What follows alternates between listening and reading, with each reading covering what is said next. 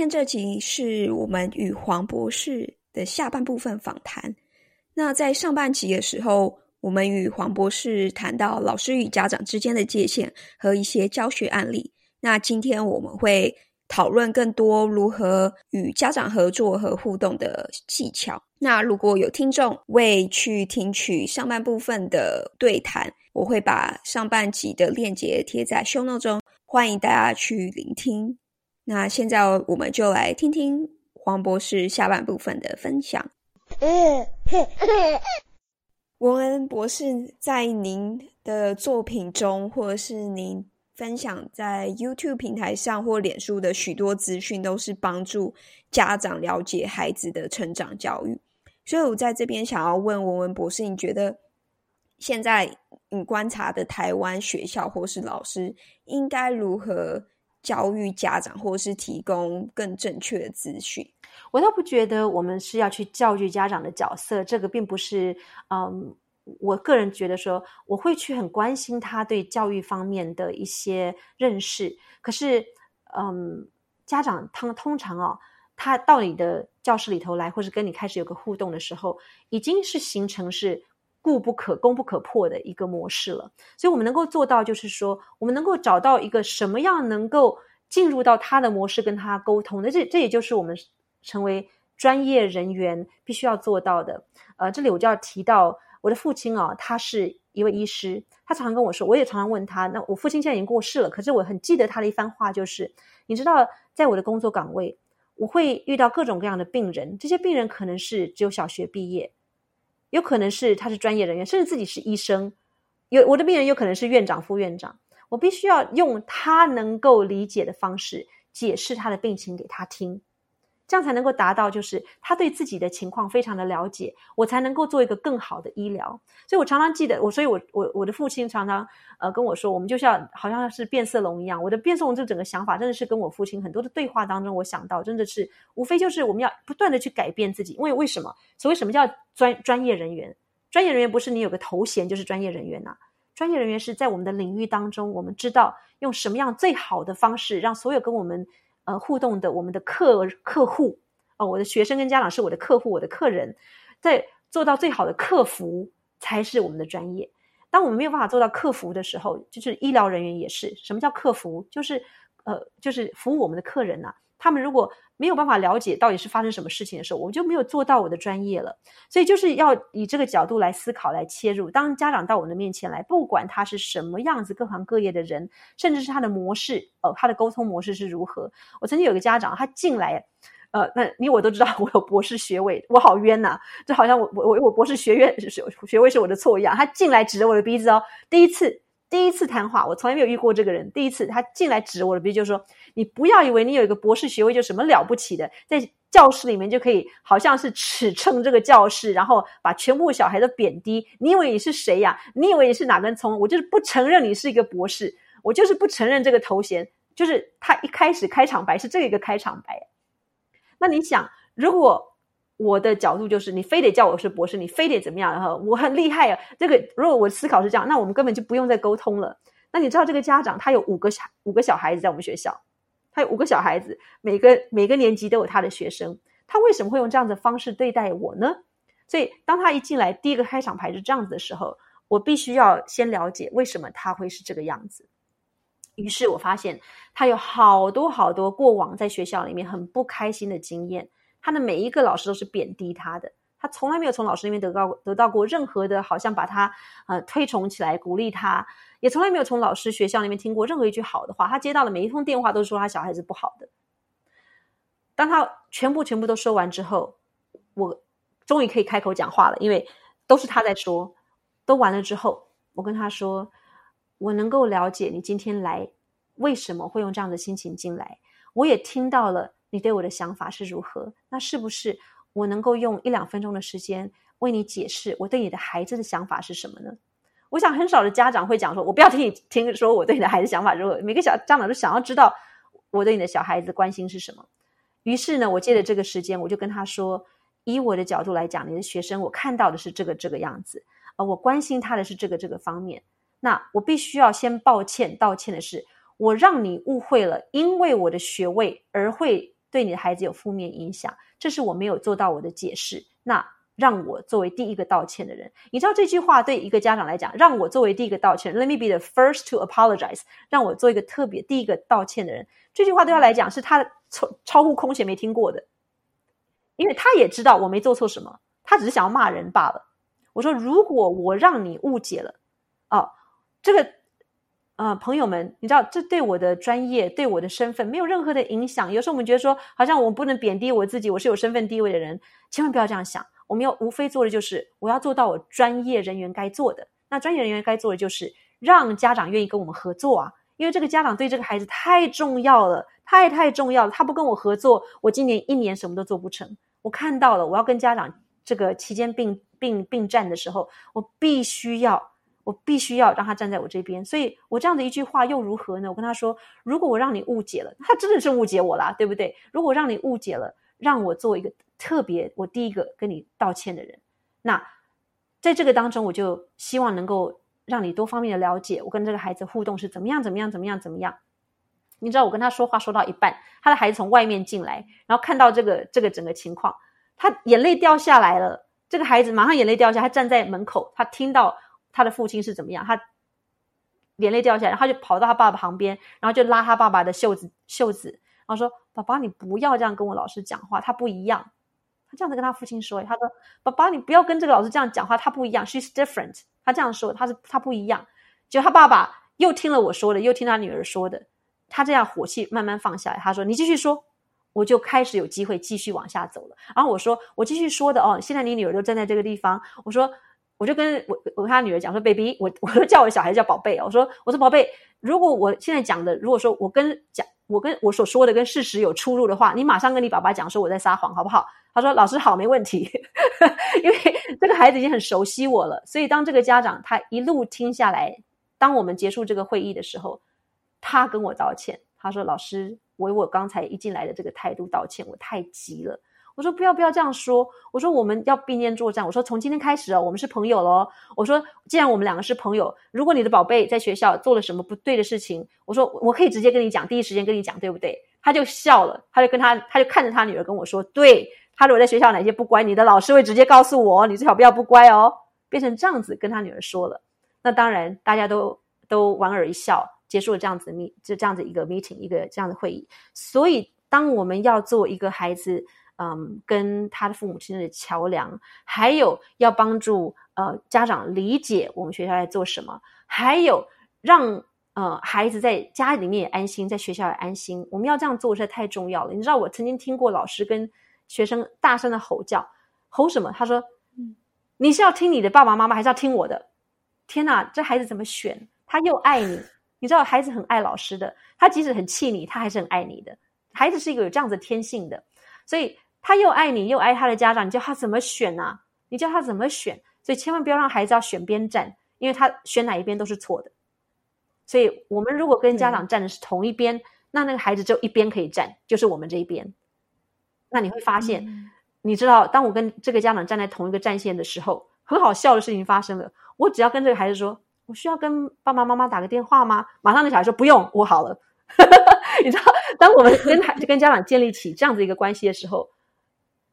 我们只要跟学生讲说，嗯，你觉得我现在需要跟爸爸妈妈打个电话吗？我手机可以拿在手上，我现在可以马上打。他说不用，老师，我知道你的意思了。他马上就就就就就乖了，就开始做他该做的事情了。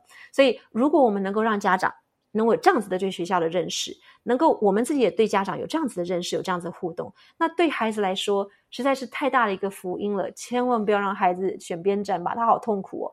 你知道，其他老师来跟我说他跟家长之间的这些擦枪走走火的时候。我都我都一直劝说老师们，一定要换一个想法了，换一个思维了。我们跟家长不是对立战，而是要选同边站。你千万要改变你的做法。那这么多年下来，做了很多的培训，我也是这样子跟家长做同样的沟通。千万不要一进去就跟老师产生对立，因为你一旦跟老师对立了，你的孩子得选边站，很痛苦。你就讲，他每天做功课的时候要想，呃，我要听爸爸妈妈做的方式，还是老师做的方式啊？你知道真的是这样子，因为老师在学校教的方法是现在我们新的课纲里面编入的方法，对不对？可是家长他们学的方法是他十几二十年前在学校学的方法，可他在家里面想要帮孩子，可是孩孩子会紧张害怕，为什么？他会想说：不行，我学了爸爸妈妈，他帮我的话，老师马上就知道是爸爸爸妈妈帮我这个方法，老师会生气。你看小孩子多无辜多可怜啊！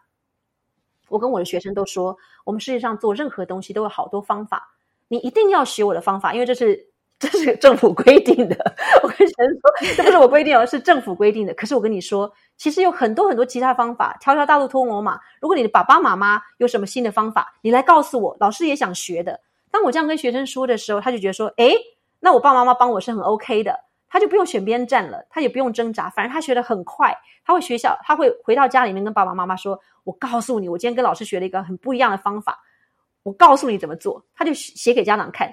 家长也可以跟他讲说：“那我告诉你，我有个不一样的方法，你去学校写给老师看。那这是不是就变成一个很好玩的一个互动？而且学生他忽然觉得说，他怎么学都是对的，他不管用什么方法都是对的。忽然间，他一个整个对学习的负面情绪就往下掉了。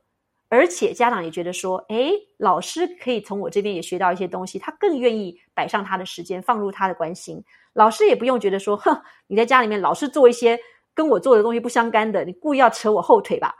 也不用这样想了，因为我们课纲里面东西继续教，家长要他在家里面教什么是都是加分的，这些都是加分的，所以千万不要有觉得那种对立的那种感觉，说好像他故意来，好像搞我啊，搅搅扰我，让我没有办法上课，不要有这样的想法。真的是教育这个专业啊，是唯一一个我认为唯一一个是非得要家长。跟我们同样的战线才能够很成功的一个专业，而不是只是我们自己领域很强就可以的。嗯，跟其他领域不一样。如果你是会计师、律师、医师，你都是自己领域很强就好了。可是教师这个领域是很不一样的，我们必须要有一个很好的亲师的关系，才能够做好我们要做的专业。了解。感谢文文博士，你刚刚真的很高智慧的啊应对方式。那这也让我很好奇，我们刚刚讨论都是家长对小朋友啊教育参与度非常高的情形，不知道经历过就是啊，比如说你问家长什么东西，他大概。可能几个礼拜才回你他们小朋友的状况，就是参与度非常低，然后呃不大想要管他的小朋友。你有不知道你有碰到这样的情形？那这时候你要如何跟家长合作？就像你刚才说的，就是你觉得教职这个东西，这个职位真的要成功，就是亲师合作要非常的好。那如果家长他根本不关心孩子的教育呢？你一说这个，我就我 就开始笑了，因为真的是这个情况啊！我的就职的这个学区啊，我的这个区域是在一个贫民区，也就是说，绝大多数的家长他的每年收入都不是高过一个该有的水平。那因为他因为他很挣扎的在过日子，所以很多时候呢，他不是他不愿意参与，而是他没有办法参与。他一天得工作十八到二十个小时，他已经。完完全全疲乏，没有办法来参与。他真的很想也不行。那当然也有那种家长，他是可能，嗯，我们有家长，他可能本身，呃，在对事情的一个认知不是完完全全到达某个境界。同时，有些家长他可能是本身是呃作奸犯科，或者是他根本人现在在牢里面，所以他并没有办法到学校来。呃，我们称为说这些家长叫隐形家长，就是说我们知道他有在，可是他并不在。哦，那你写电邮给他，你打电话去，很多事实上跟你讲说这个电话他放了三支电话，三支电话都已经是断线的，就是你根本找不到这个人的。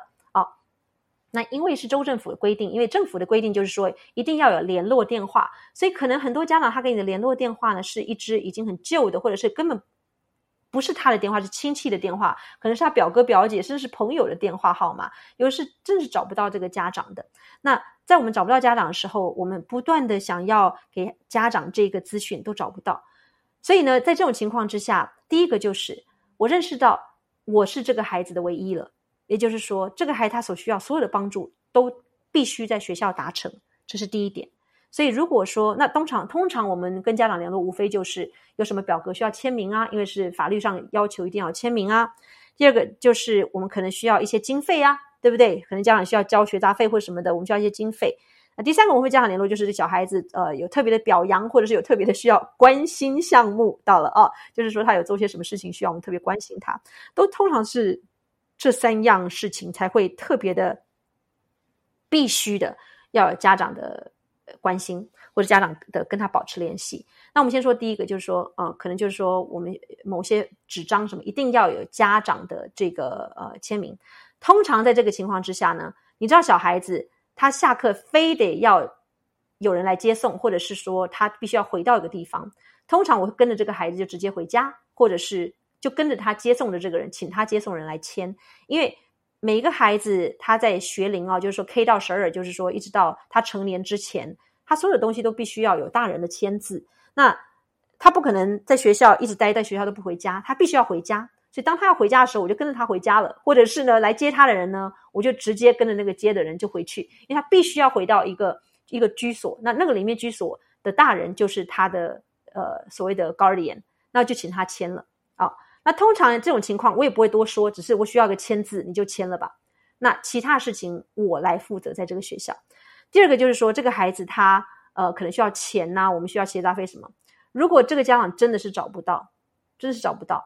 我会先写一封信函寄到家里面去，就是说我已经先已经通知他了，就是说我们有这些项目需要交钱，那必须要交怎么样怎么样。我我有替孩子就把这个钱就付了，我先写了一封信就给家长跟他说，我就先帮你垫了。哦，那呃，当我们有空的时候，很很开心，如果能够跟你见个面的话，我们细节再谈。我就帮孩子先垫下去了，因为也就是这这一点点钱呢，因为孩子你没有的话，会造成什么情况？他什么都不能参与，什么都不能买，什么都没有，就马上就把他架空了，跟其他学生就变成一个很大的不同，会伤到他的自尊心。我希望我的每一个孩子，我不知道他以前的光景如何，可是我希望从我这边离开的时候，每个人都是能够抬头挺胸的做人，每个孩子都能够他是仰着头走出去的。他他我，因为我教的是高年级，我希望他在毕业的时候是开开心心的。仰着头走出去，而不是觉得好自卑。所以我不希望一个孩子觉得说，因为一点钱交不出来，而让他觉得说啊，怎么样怎么样。所以我会先写个信跟家长讲说，哎，这个我们就先就先帮他垫了。通常啊，一个孩一个孩子的家长到最后学期结束的时候，他都会把这些钱再还给学校的。他不会说就是好，你帮我付了就算了。他会的，只是因为他太忙或者是生活的情况而造成他在那个时候没有办法回应。所以呢，如果是呃，什么呃，需要去交学杂费啊，或者是我们要出外什么什么旅行啊什么的，需要交一些某些费用，就先帮他垫了，这不是什么大钱，而且通常学校都有一笔，特别是帮清寒学生，我们特别帮他从这个款项里面去支付的。通常我们的 PTA 也是家长会有某一个方面，我们都不具名哦，我都不许家长把这个名字说这个是要给某个学生，我我不这样子做，因为我不希望任何一个学生的名字被。好像被彰显出来说，哦，他都没有办法交这个钱，会伤到他的自尊心，所以我都把他很轻描淡写的，就是这样子付掉。那第三个就是我们呃一般最关心的就是小孩子有什么特别的关心跟担心，或是开心的地方。你知道很多小孩他很优秀的，可是呢，他不管得什么奖，家长都不会来学校；他不管做什么，呃呃，比如说他要表演什么，家长都不会来学校。你知道我会跟这个孩子说，我告诉你哦，你今天上去领奖。我会站在这个中间，我是帮你爸爸妈妈录的。我说我是帮你爸爸妈妈录的。我说，所以你要看着这个镜头，就当做是你爸爸妈妈就坐在这个地方。你也知道爸爸妈妈好忙的，啊，今天没有办法来，所以我是为了他录的。当我跟他说我是为了爸爸妈妈录的，他会感觉爸爸妈妈是叫我来录的。你知道，我并没有说我没有撒谎，我没有说你爸妈叫我来录，我是说我今天为你爸爸妈妈录的。我录好之后，我就会把它分享出去给家家长。至于他看或不看，或者是收没有收到。这是另当别论。可是我做到这个动作，我让这个孩子觉得说他在上面领奖，有人看到了。他在上面，你知道若干年之后，我有学生跟我说：“老师，谢谢每一次我领奖，你都确定说有人看到。”我说：“当然啦。”我说：“对于我多重要啊！”我说：“这个东西是对我来讲太重要。我看到你的努力，我看到你的加油，所以这必须要让大家都看到的。”我说：“没什么，就是老师，我也人在这个地方，我拍一下，为爸爸妈妈拍，为所有以后会看到你的人拍。”我说：“这个是很好的一件事情啊。”所以。呃，通常如果是嘉奖的事情，我都会帮学生先记录下来了，然后我还会帮他做一个小奖状，然后我会把它特别的放在教室里面。我有个这个叫什么呃名人榜啊，就是家长呃不管是家长来教室里面，或者是其他的学生看到都会看到，就是名人榜在教室里面。那如果是一个孩子特别的担心的话，我就会跟学生说了，我说你知道我试着要跟你爸爸妈妈联络，也联络不到，那我又很担心啊。我说你这个方面都不会，我说。既然在家里面啊，可能这些呃家长跟你分享的时间有一些某个方面的限制，那这样子你就留下来，我就帮你跟你功课一起做完了。所以我会特别大家都回家了，我会把这些孩子这几个孩子留下来，给他一个特别的一个 tutoring，也就是家教时间。那你知道刚开始的小孩子是很不愿意，他会觉得说很可恶啊，别人都可以回家，为什么不能回家？可是我会慢慢的跟孩子讲，我说其实你回家。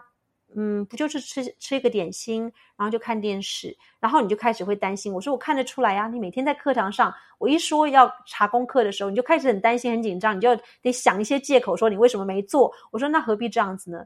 你那些担心的时间，我们就在学校里面，我可以买一些点心大家吃，然后我们吃完之后，我们就一起做功课。那做的时候你有困难，你就问我。我说很快的，三十分钟就过去了，你就回家知道说功课已经做完了，你可以尽情的吃点心、看电视、玩都可以，你就不要再去担心说啊，我明天要想什么借口告诉老师我功课没做。你知道，我有学生好好可爱哦，他已经习惯性的编借口了。他即使已经我们在学校都家教完了，时间都过去，他功课做完了。第二天我说好，功课拿出来，我们要查功课。他居然举手说：“老师，我昨天因为要去医院看我的外婆，所以我没有做功课。”然后我说没有，你昨天没有去医院，你昨天在这边跟我已经功课做完了。他才笑出来，他说：“诶，我怎么会这样说？因为为什么？他经年累月惯性的得为他自己这样的行为找借口，已经不假思索了，就是这个借口，就是这样子一直说，他都不知道说他早早就已经做完，他昨天跟我在学校已经做完了，变成这样子。你知道我们的人的脑，我再一次说到科学，我们的人脑是这个样子。”长时期的，你一直让他做同样的 rehearsal，同样的动作，他就会用他唯一知道这个 rehearse 的动作，就是练习的这个动作来回应同样一个事情。所以你唯一把它脱离掉他已经有的这个轨道，就是你要给他一个完全不一样的轨道，然后训练他走这个轨道之后，还要跟他说要怎么做。所以我跟他说，你知道你的习惯性已经是给我一个理由，说为什么你没做功课。那这样子，从今天开始呢，我给你一个新的词。每一次我说要做功课了，我要你马上把你的功课从书包里拿出来放在面前，然后我要你马上坐直起来，带一个很大的微笑来，我们来练习。为什么要练习？给他 rehearsal，给他一个一个呃突破原本的坏习惯的一个。我说好，你现在把东东西放在桌上，他就把它放在桌上。我说好，坐直起来，他就坐直起来。我说好，现在马上带着一个很满意的微笑，很骄傲的微笑，因为你知道你功课做完了，然后他就马上好好笑哦，他的那个脸上就一个很假装的一个笑容，嘿嘿，就这样笑出来，他就做那个表情。我说这个就是告诉你什么叫做一个胜利者的姿态。当你开始去练习这个，你不用再做一个好像可怜的说，呃，我又没做，我不会。我说这个东西以后你想带入职场怎么办？你东西没有做完，你还要跟你老板又要想一个。借口吗？我说不要有这种心态。我说从今天开始，你要有个胜利者的姿态。什么叫胜利的姿态？就是东西做好摆在你面前，人做笔直起来，带着一个微笑，这是胜利的姿态。每天跟他练习，每天跟他练习。当我家教完他之后，我说还有我们来练习一个胜利者的姿态。我说 the pose pose of victory。我说 pose of a winner。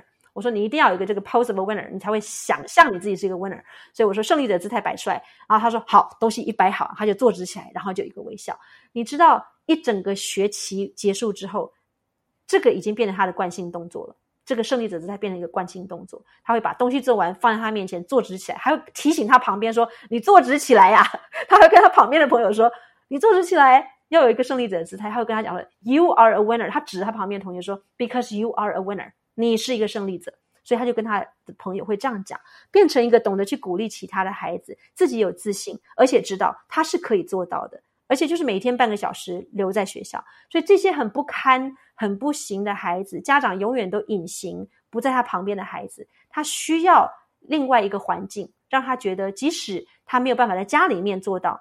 学校能够为他多做到这些，那当然这个有某一个方面的困难度，因为毕竟学校也只能够开这么久的时间，那校方也有他的一些规定，所以这必须是一个身为他的老师必须要克服的一些呃方向，所以也不断的必须跟家呃跟学校沟通、校方沟通、跟学区沟通，让他们知道我们要做的是什么，这是很重要的。所以当我们开始给孩子一个不一样的 rehearsal，他的态度会不一样。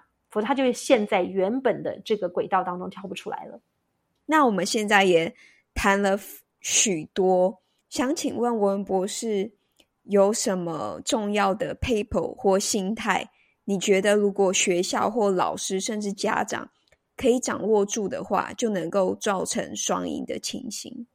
呃，双赢是我的最大最大的一个 model，就是我觉得任何事情都是双赢，因为你没有双赢就都输了，真的，一方面赢，另外一方面输，你又有什么好的感觉呢？所以，呃，我想今天，嗯，呃，给可能不管是您是家长或者是老师，可能有一个大的一个方向，就是我我都想说这是一个 action plan，就是说那当然是一个计划，这是一个计划啊，嗯，就是。不管你今天去学校跟老师想要说什么，在之前就先写下你要问的问题。有的时候我们花一点点的时间啊，可能是在等公车啊，或者是等捷运啊，或者是等呃呃红绿灯，先写下来，花点时间写下来，你会发现说你就不会走偏了。有的时候因为一个情绪上来，你就会本来要讲的东西就讲偏了。哦，真的，我遇到个家长，他进来是要跟我讲。一个学生他的健康情况，结果呢，一句话他自己讲到什么，就忽然讲到说，他跟另外一个同学每次吵架，然后叫我要去把另外一个学生挪走，就整个晚就讲到偏的地方去了啊，呃，所以我会建议呃家长如果到学校跟老师谈，先写下你的一些想法，写下你要讲的内容，就花一点点的时间，你通常会在你写下这个内容之间呢，你会发现有更多其他的问题，你可以再写下来备注，老师也是一样。通常，当一个家长跟你说“我想要进来跟你谈谈”，哎，我要跟你聊一聊我的小朋友。通常你，除非说这个老师完全是对对这个小孩子的学习是一点认知都没有，通常你也心知肚明，大概是要讲些什么了。你也可以记录下一些事项要跟家长谈的。我对老师们的建议是：当你要跟家长谈孩子的时候，请千万你写下来前几项都一定要是这个孩子最近做的很好的。为什么要先讲到这个孩子做的很好的？就像我们，比如说，嗯，听众朋友可能在夫妻之间，我们也知道，你如果要跟你的呃你的配偶讲某些方面的事情的时候，你可能不要一劈头就开始骂他吧，你可能都要先讲说，啊，我知道最近你很忙，我知道你都为这个家放放了很多的心思，我知道你每次都为了我买晚餐回来，你都先讲点出他做的好的事情，先点出他做的对的事情了，你才能够去提出你需要他去改的地方。所以同样的。我都会先记录下来说，哎，可能这个星期，即使这个小孩子是一个成绩很不堪的学生，即使这个小孩子在小学校有各种各样挑战的学生，都可以找到他的好的地方。例如说，我会讲，我每我很喜欢每一天一进到教室，这个孩子就是用他好闪亮的眼睛对我微笑，这是我最喜欢他的一个地方。哎，这个我想这可以做到吧？再怎么不乖的小孩子，都是他可爱的地方吧？所以，我们前面几点先写下来说。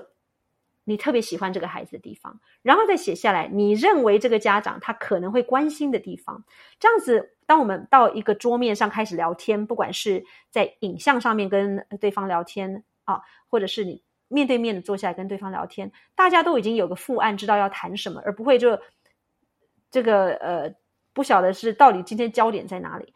那通常身为一个老师，一个专业人员，我都会说，真的很高兴你今天愿意花时间跟我坐在这边。那是不是我们今天的时间定先暂定一个二十分钟的谈话？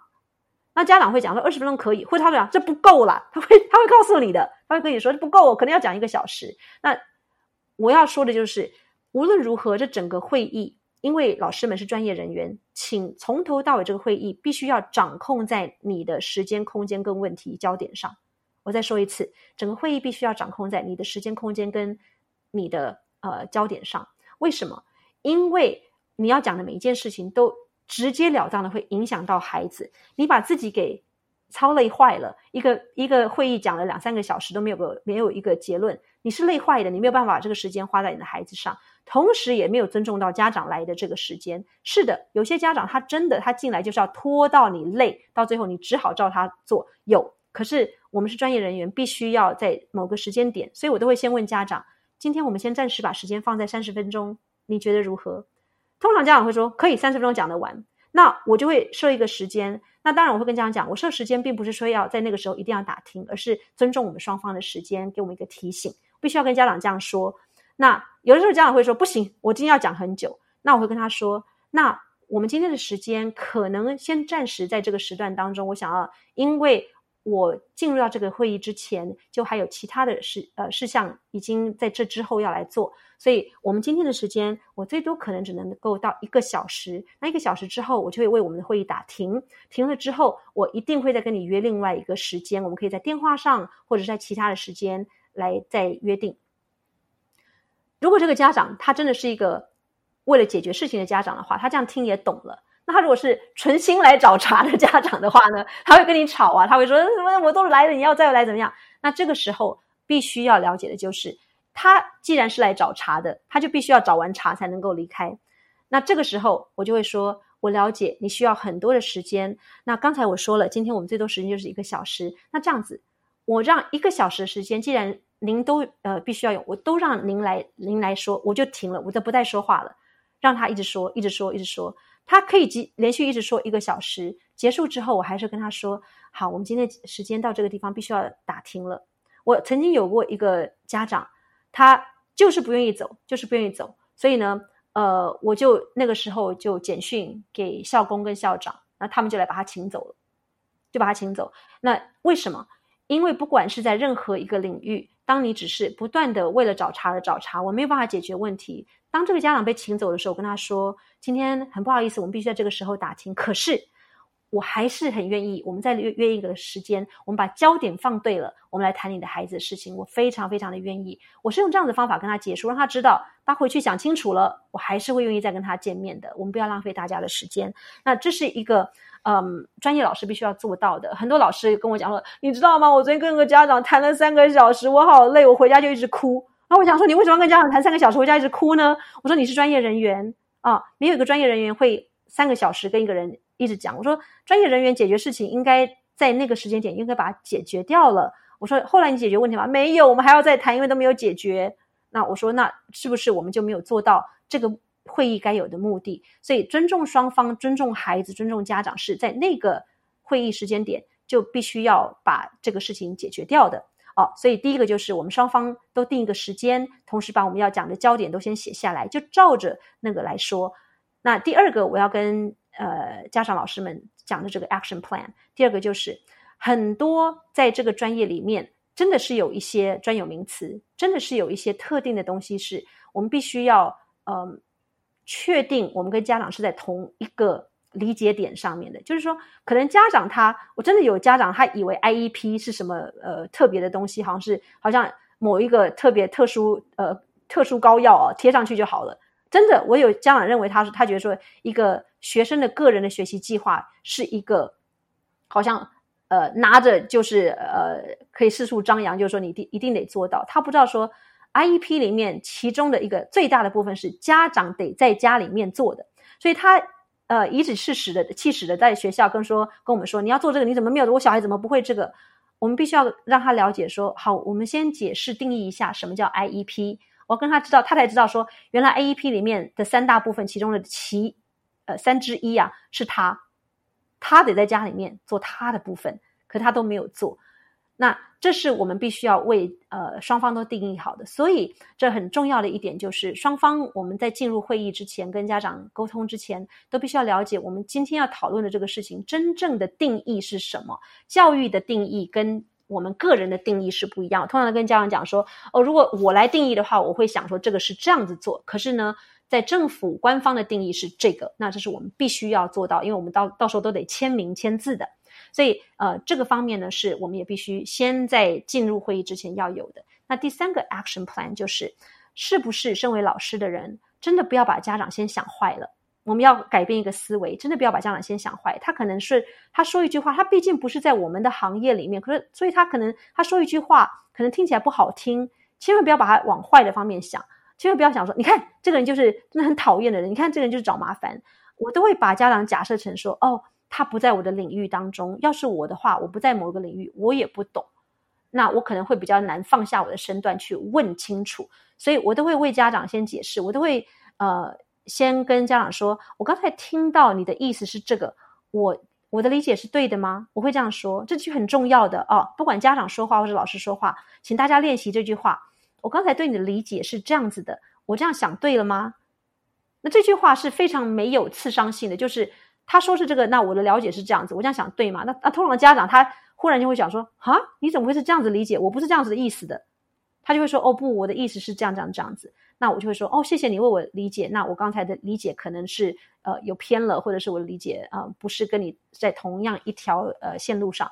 那我们如果跟家长这样子说，家长也是这样。通常我都会家长进来，第一个我就跟家长讲说，我们今天会谈很多的内容。那如果我说的话让你觉得说我刺伤到你的话，请千万不要生我的气。我都会这样讲说，Please don't get mad at me if I should say something that sounds like probing，或者 it sounds um like I'm being negative。我都会这样跟家长讲，我说，请千万了解，我如果说什么话的话，千万不要把它想成是呃我在刺伤你，或者是我是在故意要推敲什么东西，真的不是。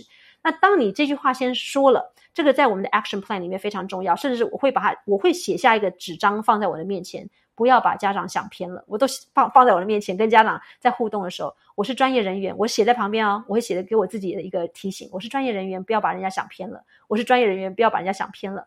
为什么要这样子做？因为有的时候在一个情绪的一个点上啊，真的会会你会觉得说，你怎么可以这样想我？好像你要拍桌子那种感觉。可是千万不要这样想啊，我们是专业人员，不要把别人想偏了，就是一个多一点的这样子了解，所以。以这三方面来做一个 action plan，我相信任何的时期、任何的时候跟家长的互动都能够做到一个解决掉一个对孩子的关心的一个方式的。了解。那除了文文博士您本身的书籍外，有最常推荐其他不管老师或家长的书籍吗？那他们对教育有不同的启发？哦，有有有，那我知道这些书籍都已经翻译成世界上各个不一样的语言了。第一本书籍呢，就是 Dr. Townsend 他写的这个 Boundary，我相信在等会儿你的这个 notes 里面你会放上这本书。它的 Boundary 呢，事实上有很多不同的 Boundary，它有写呃。呃，夫妻之间的，呃，跟孩子之间的，那当然人与人之间，还有不同的 boundary 的书，所以呢，呃，你可以去找寻适合适合您的书啊，就是这个人与人之间界限啊，怎么样划界限的这这这个书。呃，另外一本书呢，我自己个人非常喜欢的，那就是嗯，The Love Languages of um of Children 啊，这本书呢是孩子五种爱的语言。那为什么要读这本书？对我来说，当我理解到每个孩子爱的语言都不一样的时候，我对这个孩子互动会有一些改变。你知道，有些孩子他就是他就是喜欢偎在你的身边，就是他能够蹲在你旁边就好了，你都不需要给他东西，也不需要给他时间，也不用叫他的名字，他就这样子挨在你旁边，他就觉得世界是多美好啊！你知道，当我认识到每个孩子爱的语言不一样的时候，我会发现我的时间多出来了。为什么我的时间多出来了呢？家长也是一样。当你你知道你的孩子语言是什么吗？当你的时间多出来了之后，或者是你的你你会发现，你知道有时候我们买好多东西给孩子，可他就是不满足，还是觉得你不爱他，那些钱都不要花了，真的。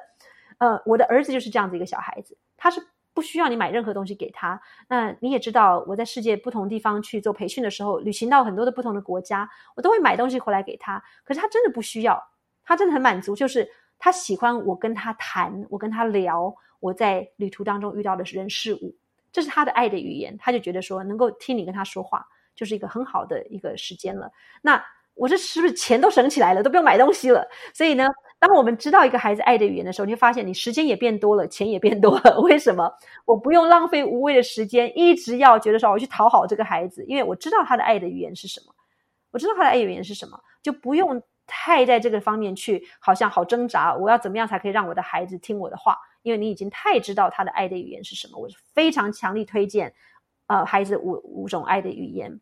那另外一本书呢，是嗯，我个人认为是对于老师们很好的一本书。那这个是写心灵鸡汤的作者。他写了一本书，那呃，他的名字叫 Jack Canfield。我去过他很多次，亲临现场，呃，参加他的这个大会啊。Jack Canfield，他现在已经七十多岁了。那为什么我喜欢他？因为他也是曾经是一位老师。他作作为一个老师，非常多年之后，他变成一个作者。他这个作者的路呢，也走得很艰辛。他心灵鸡汤这本书，他曾经尝试过太多太多，dozens and dozens，好多好多不同的。呃，出版商都没有人愿意出他这本书。那后来找到这个与他非常契合，也就是为什么我喜欢他，就是我们做一件事情的坚持是为了我们自己坚持，而不是说我们要多少多少的人去去买它或做什么都不是，而是找到一个跟他契合的人。你要找到一个跟你契合的人来做同样的事情。于是他找到这个出版社，呃，也不是很有名的出版社，可是为愿意为他出版了。而那那个出版社接下来。多少的心灵鸡汤的书都是他们出的。那 Jack Canfield 他曾经有推荐过一本书，也曾经 co-author 就是合写，跟别人一起合写一本书，叫做《The Power of Focus》。这本书已经二三十年了，好旧的一本书，《The Power of Focus》，可是仍旧是非常推崇的一本书。为什么？因为他告诉了你，当你想要在一件事情上面坚持做好的时候，要怎么做。那我认为，身为家长，特别是老师。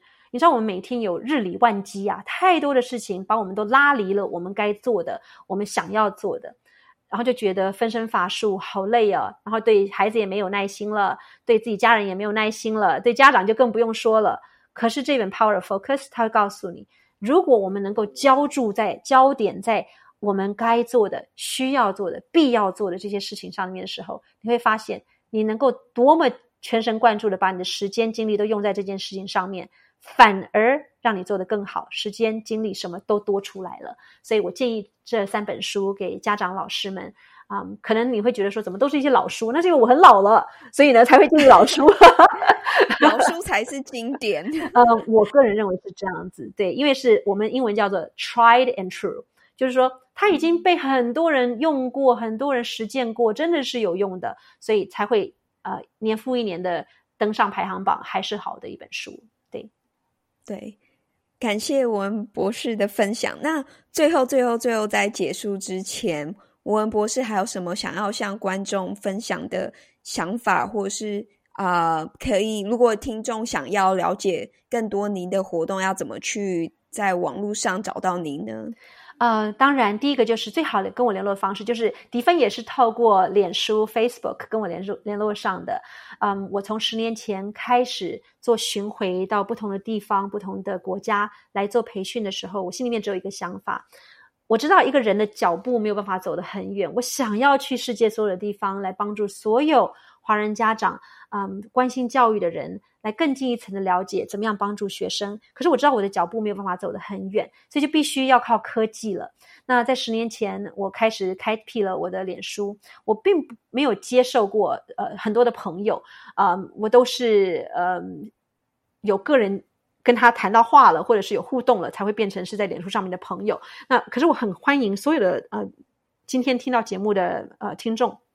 你可以到我的 Facebook，啊，你就找，就是你就你很容易就看到我，因为是我变色龙，你会看到一只变黑色的彩色的变色龙的呃这个书的封面，你会看到就是 Doctor Wendy 黄啊，Doctor Wendy 黄黄文文，你就到脸书就可以找到我。那从十年前我就给所有我的朋友跟我的听众一个答应，就是你如果简讯我。问问我有关于任何教育方面的问题，我会在一天之内、二十四小时之内就会回答你。因为对我来说，如果你有这个方面的关心，或者是担心，或者是忧心，表示你希望能够很快得到一个答案，我就不想要你等。我不需要你等了好几天之后才有人回答你一个问题，可能那个时候问题都不复存在了。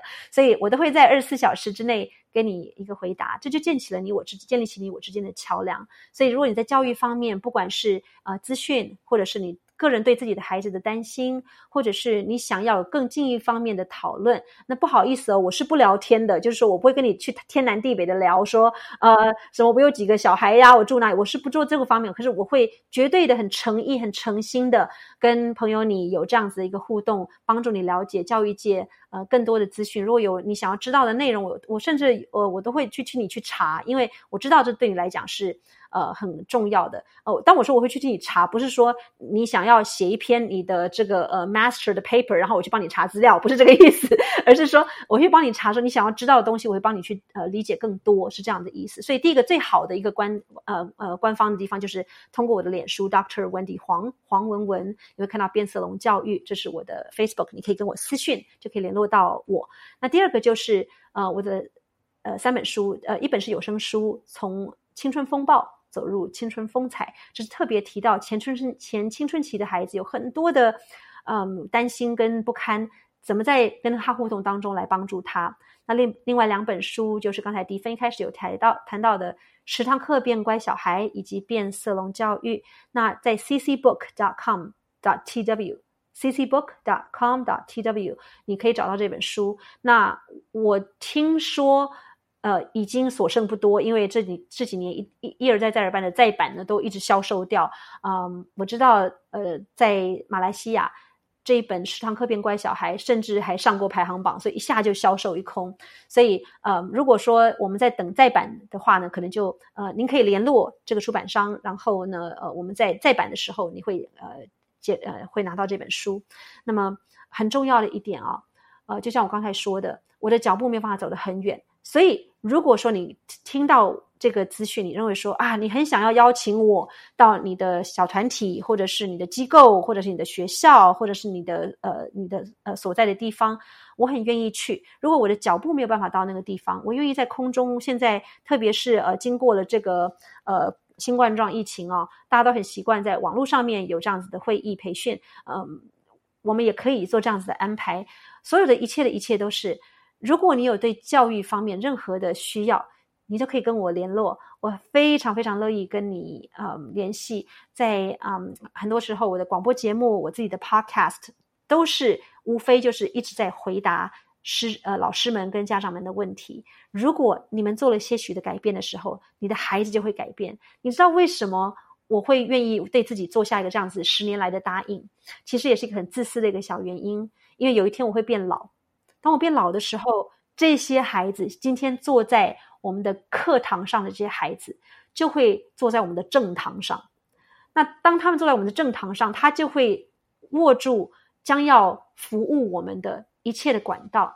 有一天我变老了，我会需要银行的人帮助我，我会需要政策来帮助我，我会需要老年金帮助我，我会需要各种各样的。那我希望能能在做这些事情的人是今天在我们关心之下所造就出来的孩子，他们的心是软的，他们的人是关心和开心的，他们是充满自信的，他们是喜爱和他人互动的，他们是做任何事情都百分之一百二十百上的，他们能够看到未来的远景而为。他周遭人去设计更好的未来。我希望我们教出来的孩子都是这个样子的。所以有一天当我年老的时候，我就不用很可怜的在那边等着说啊，怎么都没有人做一个好的政策来服务我呢？哎，我就不用在那边叹气，而我能够很确定的知道，所有在这个时代我们教出来孩子，能够在我的未来成为是这个社会真的真的很好的栋梁。对我也可以帮我们博士背书，就是我自己啊私下 message 我们博士从 Facebook 啊，博士非常快的就回应我，然后跟我分享许多他的经验，我觉得真的很感动，所以我鼓励大家可以多关对去啊文博士的 Facebook 上看他的活动讯息，相信大家都可以获益良多。那今天我们直击去。文文博士智慧的一小部分，可是幸运的是，就像刚刚文文博士所说，他有啊，我们都可以在他所著的书，或是他的广播平台，也叫做他的平台，也叫做变色龙教育，得到了解更多文文博士的九阴真经。那我也会把以上的资讯及今天谈到的相关内容分享，和追踪文文博士活动的脸书链接分享在我们的网站上。感谢感谢文文博士今天的分享，太精彩了哦！你 很谢谢，我太喜欢这样的机会，在空中跟你的听友也有一个这样子互动。我知道你所做的这个节目，有一天将会是成为很多的家长跟老师们他们很大的一个感谢，因为你每一次跟其他老师的互动呢，都是在注入一些新的资讯给所有你的听友们，所以我真的很开心，你今天邀请我参加你的节目，谢谢你。